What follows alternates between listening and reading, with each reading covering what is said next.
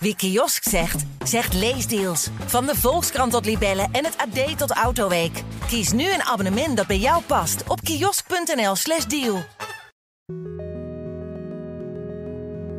We bleven er wel bij dat we een, kindje, een, een, een ongezond kindje dachten, ja, dat past ook niet in ons leven. Het is een duivels dilemma. Wat doe je als blijkt dat het kind in je buik niet gezond is? Wat ik nog steeds vreselijk vind, want je voelt je wel moeder. Het overkwam Laura en ze vertelt haar verhaal in Miskraammonologen. Een podcast van Ouders van Nu, het AD en de aangesloten regionale dagbladen. In iedere aflevering hoor je een persoonlijk verhaal over miskramen. En in deze aflevering dus het verhaal van Laura.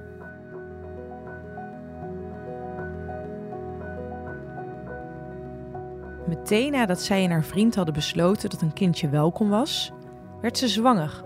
Onverwacht snel, maar zo gewenst. Twee jaar lang genieten Laura en haar man van hun zoontje Mels.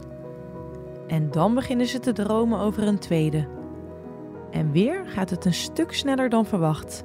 En uh, op een gegeven moment dacht ik, nou, toch maar eens een test doen. Want volgens mij ben ik al best wel lang niet ongesteld geweest. Was er ook nooit zo heel erg mee bezig. En uh, toen bleek uh, inderdaad die test weer positief te zijn. Ik wist dus eigenlijk ook toen ik die test deed niet uh, hoe ver ik was. Omdat ik het, ik, ik heb het niet bijgehouden. Dus um, toen heb ik meteen gevraagd of ik een echo kon laten doen. Zodat ze konden zien hoe ver ik dan al zwanger was. Want ik dacht, nou, het zou zomaar ineens al wat verder kunnen zijn dan ik, dan ik denk. En uh, dat was eind november. En toen uh, bleek ik uh, al ruim negen weken zwanger te zijn. Ik had het dus toch iets langer genegeerd dat ik over tijd was of niet ongesteld werd dan ik, dan ik, dan ik dacht. Ik was vanaf moment één eigenlijk wel heel gelukkig. Ja, ik dacht, nou, wat super fijn en geweldig dat dit weer zo makkelijk ging. En eigenlijk ook even, wow, oké, misschien iets sneller dan gedacht, maar geweldig. Uiteindelijk zouden er tussen Mels en uh, deze baby drie jaar zitten, precies. Ik was weer in juni uitgerekend. Dus um, uh, we waren eigenlijk heel blij. Dan krijg je bij de verloskundige op een gegeven moment ook de brief mee van de NIP-test. Ze kijken dan naar uh, chromosoomafwijkingen, dus uh, naar het uh, Patau-syndroom, Edwards, waar ik beide, beide nog nooit van had gehoord overigens, en het syndroom van Down. we wilden toch wel graag weten of het kindje gezond was. Um, wij hadden wel bedacht dat willen we eigenlijk niet. Stel dat het, dat het kindje een, een chromosoomafwijking heeft, dan, um, dan is dat iets wat wij niet vinden passen in ons leven. Ik vind het altijd lastig om te zeggen hoor, want je moet aan de ene kant natuurlijk super dankbaar voor zijn. Maar um, ja, het moet wel passen. Je moet het wel willen. En wij wilden dat eigenlijk niet. Nee, daarom deden we de test ook. Je kan het vanaf 11,5 week of 11, 12 weken doen. Maar ik was toen, nou ja, ik had het een week, weekje laten liggen. Dus ik denk dat ik 12 en 11 week zwanger was. Toen ik uh, uh, naar het ziekenhuis ging om uh, het bloed af te nemen. En dan duurt het ongeveer 10 dagen voordat je de uitslag krijgt. ze zeiden wel, het is kerst. Het was toen bijna kerst, dus het kan iets langer duren. Maar het was voor mij een beetje formaliteit. Dat je denkt, nou ja, we laten dit ook nog even checken. En als dit goed is, dan. Um... Nou, eigenlijk nog niet eens. Ik had het inmiddels al, want hè, bij die tweede echo, dat je op een gegeven moment weet dat het goed is. Toen was ik twaalf weken zwanger en dan vertel je het ook uh, aan de wereld. Dus ik had het inmiddels ook op, bijvoorbeeld op mijn werk verteld. Ja. 2 januari. Ik was alleen thuis, want ik denk dat um, ja, dat misschien, misschien was ik nog een weekje vrij. Ik weet eigenlijk niet meer exact. Maar ik was in ieder geval alleen thuis. En uh, toen werd ik gebeld door de verloskundige. En uh, nou ja, ik was eerst nog uh, gewoon heel positief, hartstikke aardige mensen ook altijd. En ik zei, oh, hi. En zei ze, ja, ben je thuis? Ja. ben, je, zit je, ben je alleen? Nou ja, toen dacht ik, oké, okay, ja. Maar ik was eigenlijk nog steeds niet geschrokken of zo. Maar ik dacht wel van, wat gaat er komen? En um, uh, toen zei ze, nou ja, uh, ga even rustig zitten. Ik heb geen goede mededeling. We hebben de uitslag van je NIP-test binnen. En uh, nou ja, we, we, we hebben um, gezien dat er een chromosoomafwijking is gevonden. Trisonomie, geloof ik, zeg, als ik het goed zeg. 21. Nou ja, dat zei mij natuurlijk nog niks. Maar dat komt dus neer op syndroom van Down. Een van de drie die ontdekt kan worden. En toen eigenlijk, weet nog wel dat ik wel echt een knoop in mijn maag kreeg natuurlijk. En ineens voel je alles een beetje draaien. Zo van, oh, jeetje. Maar ik was vooral heel verbaasd en ik bleef ook rustig. Ehm, je denkt eerst, oké, wat... Leg even alle kaarten op tafel. Wat is het verhaal? Wat uh, houdt dit in? Is het ook echt zo of is het niet echt zo? Nou, dat heeft zij meteen ook wel heel rustig uitgelegd. Van nou, het uh, is nu 75% kans dat dat ook echt zo aan de hand is. Uh, maar we moeten dat verder gaan onderzoeken, want het kan ook in de placenta zitten, die uh, afwijking. Um, dat komt ook voor. Dus het hoeft niet altijd meteen te betekenen dat het ook echt in het kindje zit.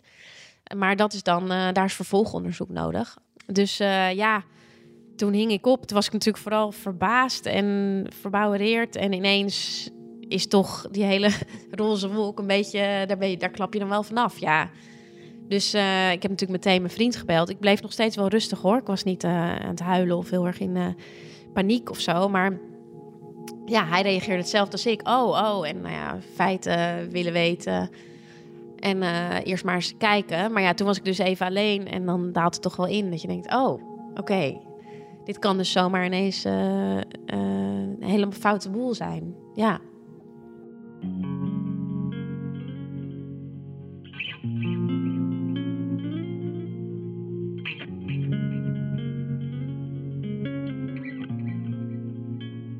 Ging meteen alles opzoeken op internet. Wat houdt dit in? Uh, wat is de kans?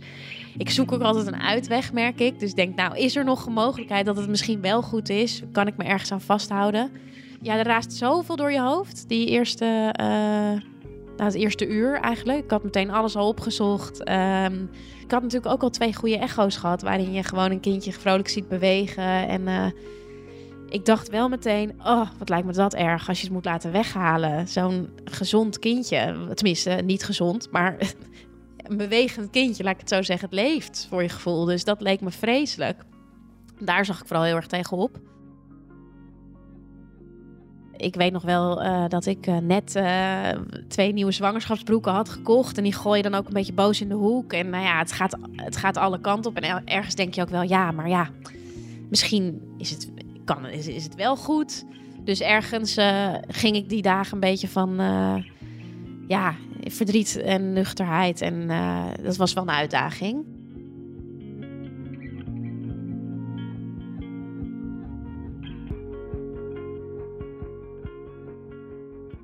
Ik weet nog wel dat ik de ochtend voordat we naar het ziekenhuis gingen, naar de wc ging.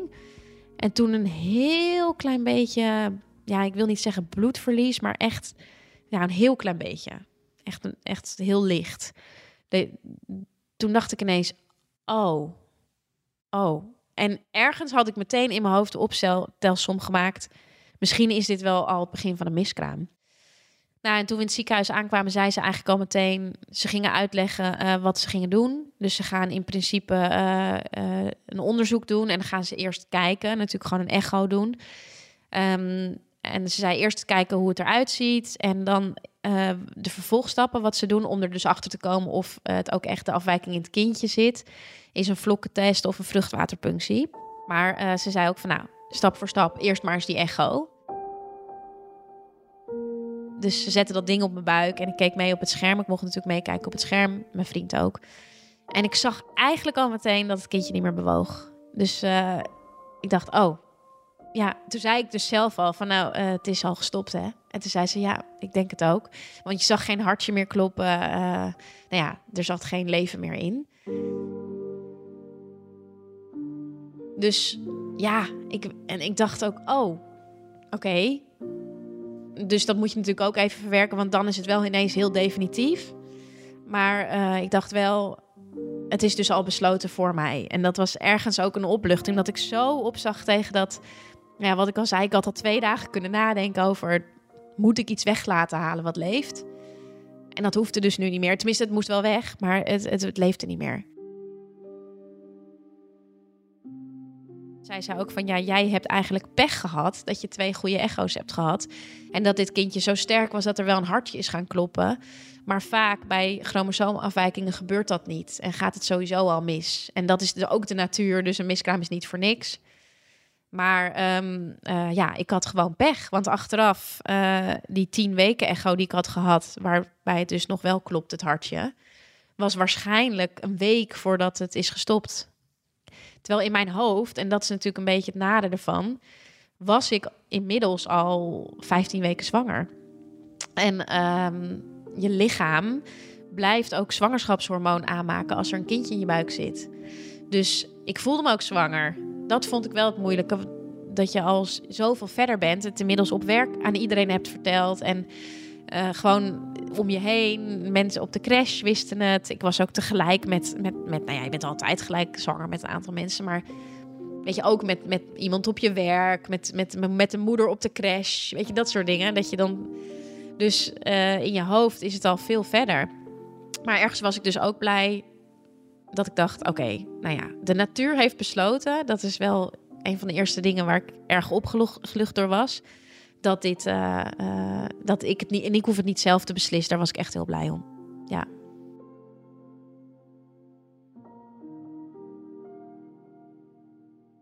Dus we zijn naar huis gegaan. En uh, ja, dan ga je natuurlijk eerst vrienden en familie informeren. En, um, en dat vond ik ook heel mooi, want uh, ik kreeg zoveel berichtjes. Dat echt bizar. En dat was ook wel weer een, een, een, steun dat ik dacht, nou, ik ben echt zo niet de enige die dit meemaakt. En dat weet je ook wel. Maar omdat ik het dus tegen iedereen moest vertellen, ging iedereen werd ook heel open. En ook allemaal collega's die ook zeiden, ja, ik heb dit ook gehad.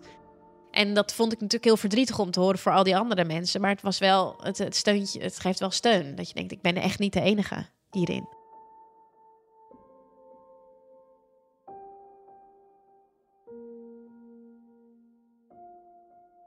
Wat ik meteen ook ging doen, hetzelfde eigenlijk toen ik meteen hoorde dat, dat ik hoorde dat het niet goed was. Na de NIP-testuitslag dan, ging ik nu ook weer googelen. Want ik dacht, oké, uh, miskraam. Uh, bij dus 13 weken ongeveer. Maar ze zeiden wel, dat zeiden ze ook in het ziekenhuis meteen. Besef je wel, jouw lichaam is verder gegaan met zwanger zijn. Dus je bent eigenlijk al, je bent vrij ver, 15 weken. Er is al veel weefsel aangemaakt, een placenta, noem maar op. Dus ja, er zit best veel in je buik. En zo voelde dat ook wel echt. En er zat ook voor mijn gevoel wel echt een kindje in mijn buik. En ik vond het heel gek dat ik ineens moest nadenken over... oké, maar wat wat ga ik dan doen? Dus ik, ik heb de gekste dingen gegoogeld van...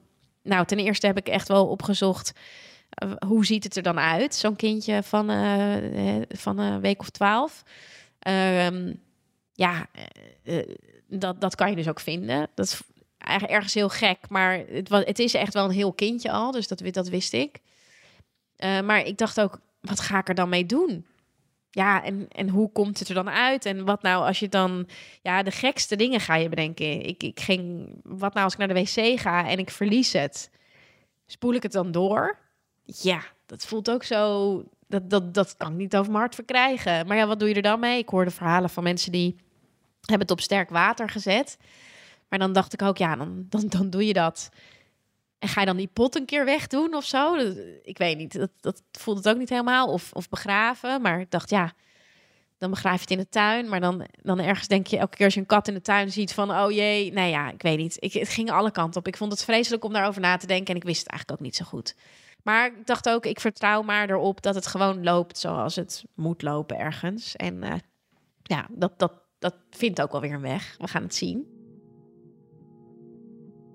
Maar ik weet wel dat ik elke keer toen als ik naar de wc ging, dat ik dacht, oh, nou ja, dat was geen fijn moment meer. Weet je wel, dat, je denkt elke keer, wat gaat er gebeuren? Uh, je bent eigenlijk gewoon continu aan het bloeden.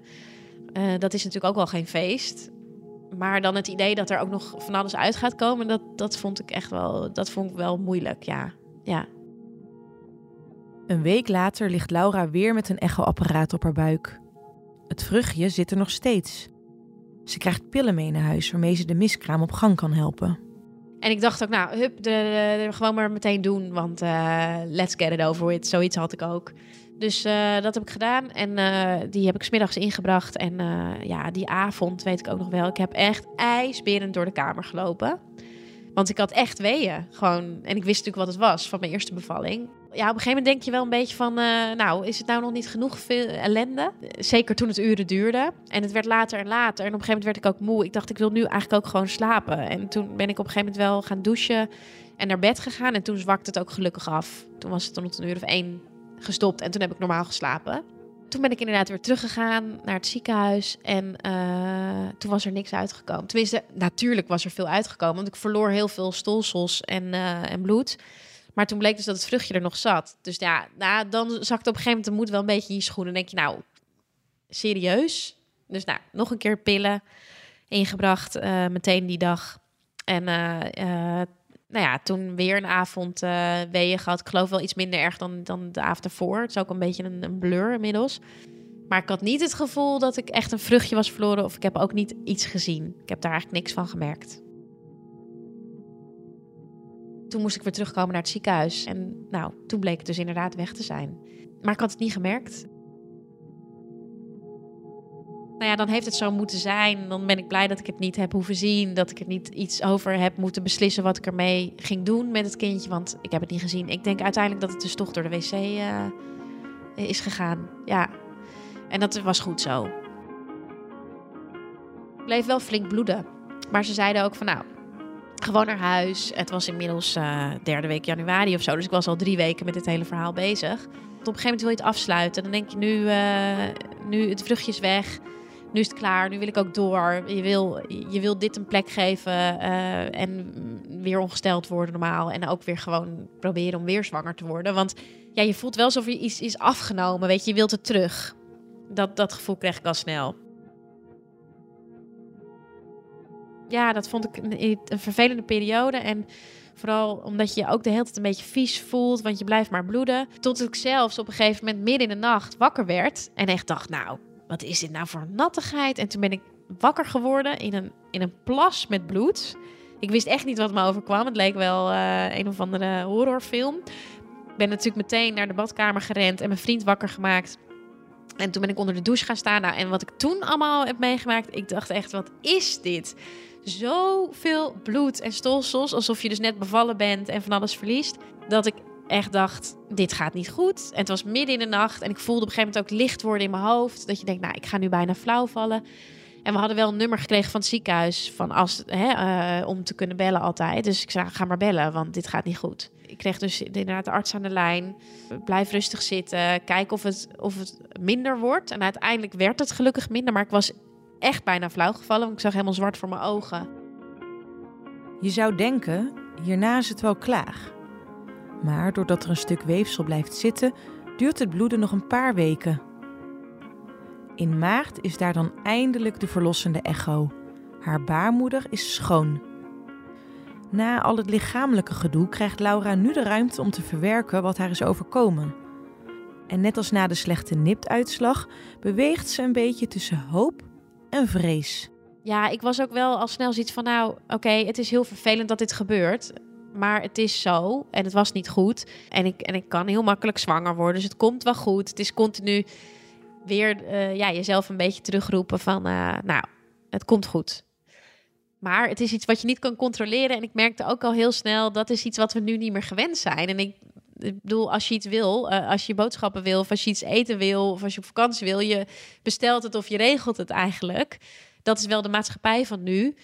Dus ik merkte heel erg dat dit, dit kan je niet regelen. Dus het is gewoon, je moet echt geduld hebben. En na die maanden was ik mijn geduld wel kwijt. En dacht ik wel, oké, ik wil eigenlijk gewoon, ik wil gewoon weer zwanger zijn. Ik wil, en dat was het voor het eerst in mijn leven dat ik dat had. Want het was steeds best wel makkelijk gegaan. Dat je denkt, nou, um, uh, ja, ik kan dit niet regelen. Dat kan gewoon niet. Nou, dat vond ik het moeilijkste. Ik kon het accepteren dat het zo was. En uh, ook omdat het gewoon nou, niet goed was. Uh, het was helemaal oké. Ik was ook blij dat ik er vanaf was lichamelijk. Maar ik vond het moeilijkste dat je het gewoon niet... Ja, je kan het niet terug regelen. Ik had echt iets van, ik wil het terug. En dat vond ik moeilijk. Continu een gedachte die door mijn hoofd ging. En continu proberen met je leven door te gaan eigenlijk. En voor het eerst kwam ik dus nu in een periode dat ik dacht, ik wil zwanger worden, dat ik er heel erg mee bezig was. Maar dan ook best wel erg. Ik, ik was uh, ineens uh, ovulatietesten aan het doen. Ik, deed er, ik had ook heel erg het gevoel dat mijn lichaam echt wel moest herstellen qua hormonen. Omdat ik natuurlijk toch best wel een tijd zwanger was geweest. Uh, en heel veel bloedverlies had gehad en zo. Dus ik moest ook echt herstellen. Maar dat gevoel had ik ook. Dus ik ging ineens wel gezond eten. Was ik altijd wel mee bezig, maar nu nog meer. Uh, overlezen, wat kan je doen om, om uh, hè, het, zwanger worden te stimuleren. Dus veel rust. En nou ja, ik ging echt wel met mezelf aan de slag. Um, om in ieder geval dat optimaal te maken. Maar ja, nog kan je het niet regelen. En ik weet nog wel eens dat ik al vrij snel in juni alweer een positieve test had. En toen dacht ik, nou, zie je wel, in één keer weer. Nou ja, zie je wel, maar in ieder geval heel dankbaar weer. Maar dat ging eigenlijk al na twee, drie dagen ook alweer mis. Dus dat was gewoon een hele vroege miskraam. En dat was ook oké. Ik heb het eigenlijk niet eens tegen mensen verteld bijna. Dat was maar toch ook weer even een domper. Toen kwam wel de datum, dat vond ik ook een moeilijk moment dat ik uitgerekend was. Uh, eh, 30 juni. En uh, ja, dat is natuurlijk gek. Dan denk je, ja. Uh, normaal was ik nu bevallen ongeveer. En ik, ik, ik had ergens gehoopt dat ik dan wel weer zwanger was geweest. Want dat hoor je natuurlijk ook veel van ja, het ging, ik was zo weer zwanger. Maar dat was dus niet zo. En dat vond ik ook weer een moeilijk moment. Ja.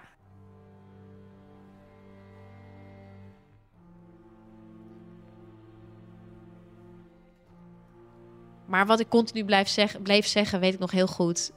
Als iemand me nou zou kunnen vertellen dat het goed komt, ook al is het over een jaar, dan is het prima. Maar ja, dat weet je niet. En het feit dat je niet weet, dat, dat maakt het gewoon zo lastig. Ja, en toen in november weet ik nog wel. Toen dacht ik, ja, nu kunnen we weer testen. Dus ik deed een test. En uh, ik had hem zelf gedaan. En, en Martijn, mijn vriend en Mels, die waren beneden. En toen heb ik hem zo op tafel gelegd. En toen uh, zagen we. Ik, ik dacht, ik wil niet meer die testen wat je ziet, zwanger of niet zwanger. Ik vond dat ook heel confronterend, de hele tijd niet zwanger. Ik denk, nou, dat doen we niet meer.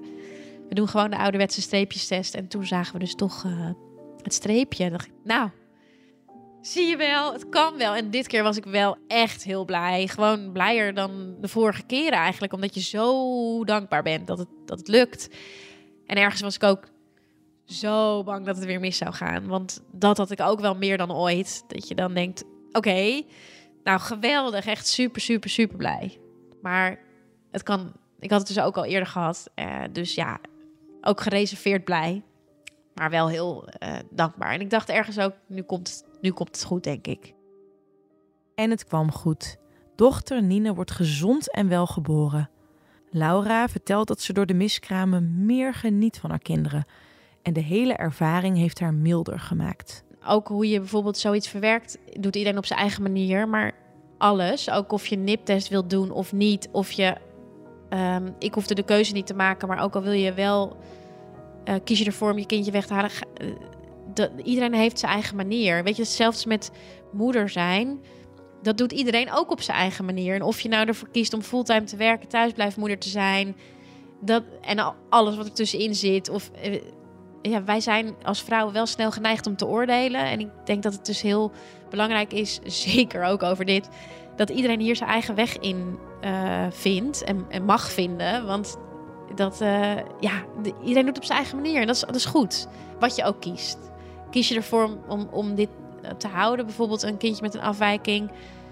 Vind ik heel knap en, en heb ik heel veel respect voor. En kies je ervoor om het weg te laten halen, dan is het helemaal goed. Dus weet je, welk, welke keuze je ook maakt, dat is goed. Dus uh, ja, iedereen zijn eigen weg. Dus laten we ook een beetje lief voor elkaar zijn daarin.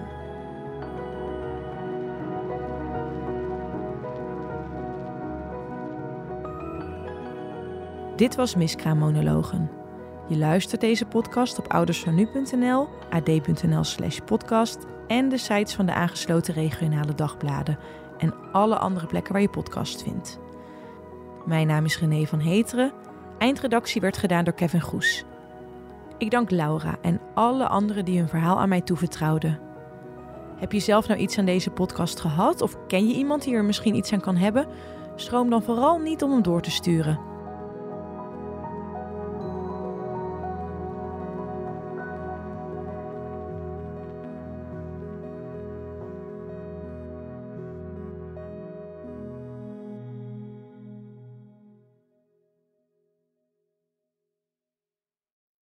Bij Nationale Vacaturebank is je nieuwe baan altijd dichtbij. Want wie wil er nu niet een baan waarbij je nooit in de file hoeft te staan? Jij toch ook? Kijk daarom voor die nieuwe baan bij jou in de buurt op nationalevacaturebank.nl.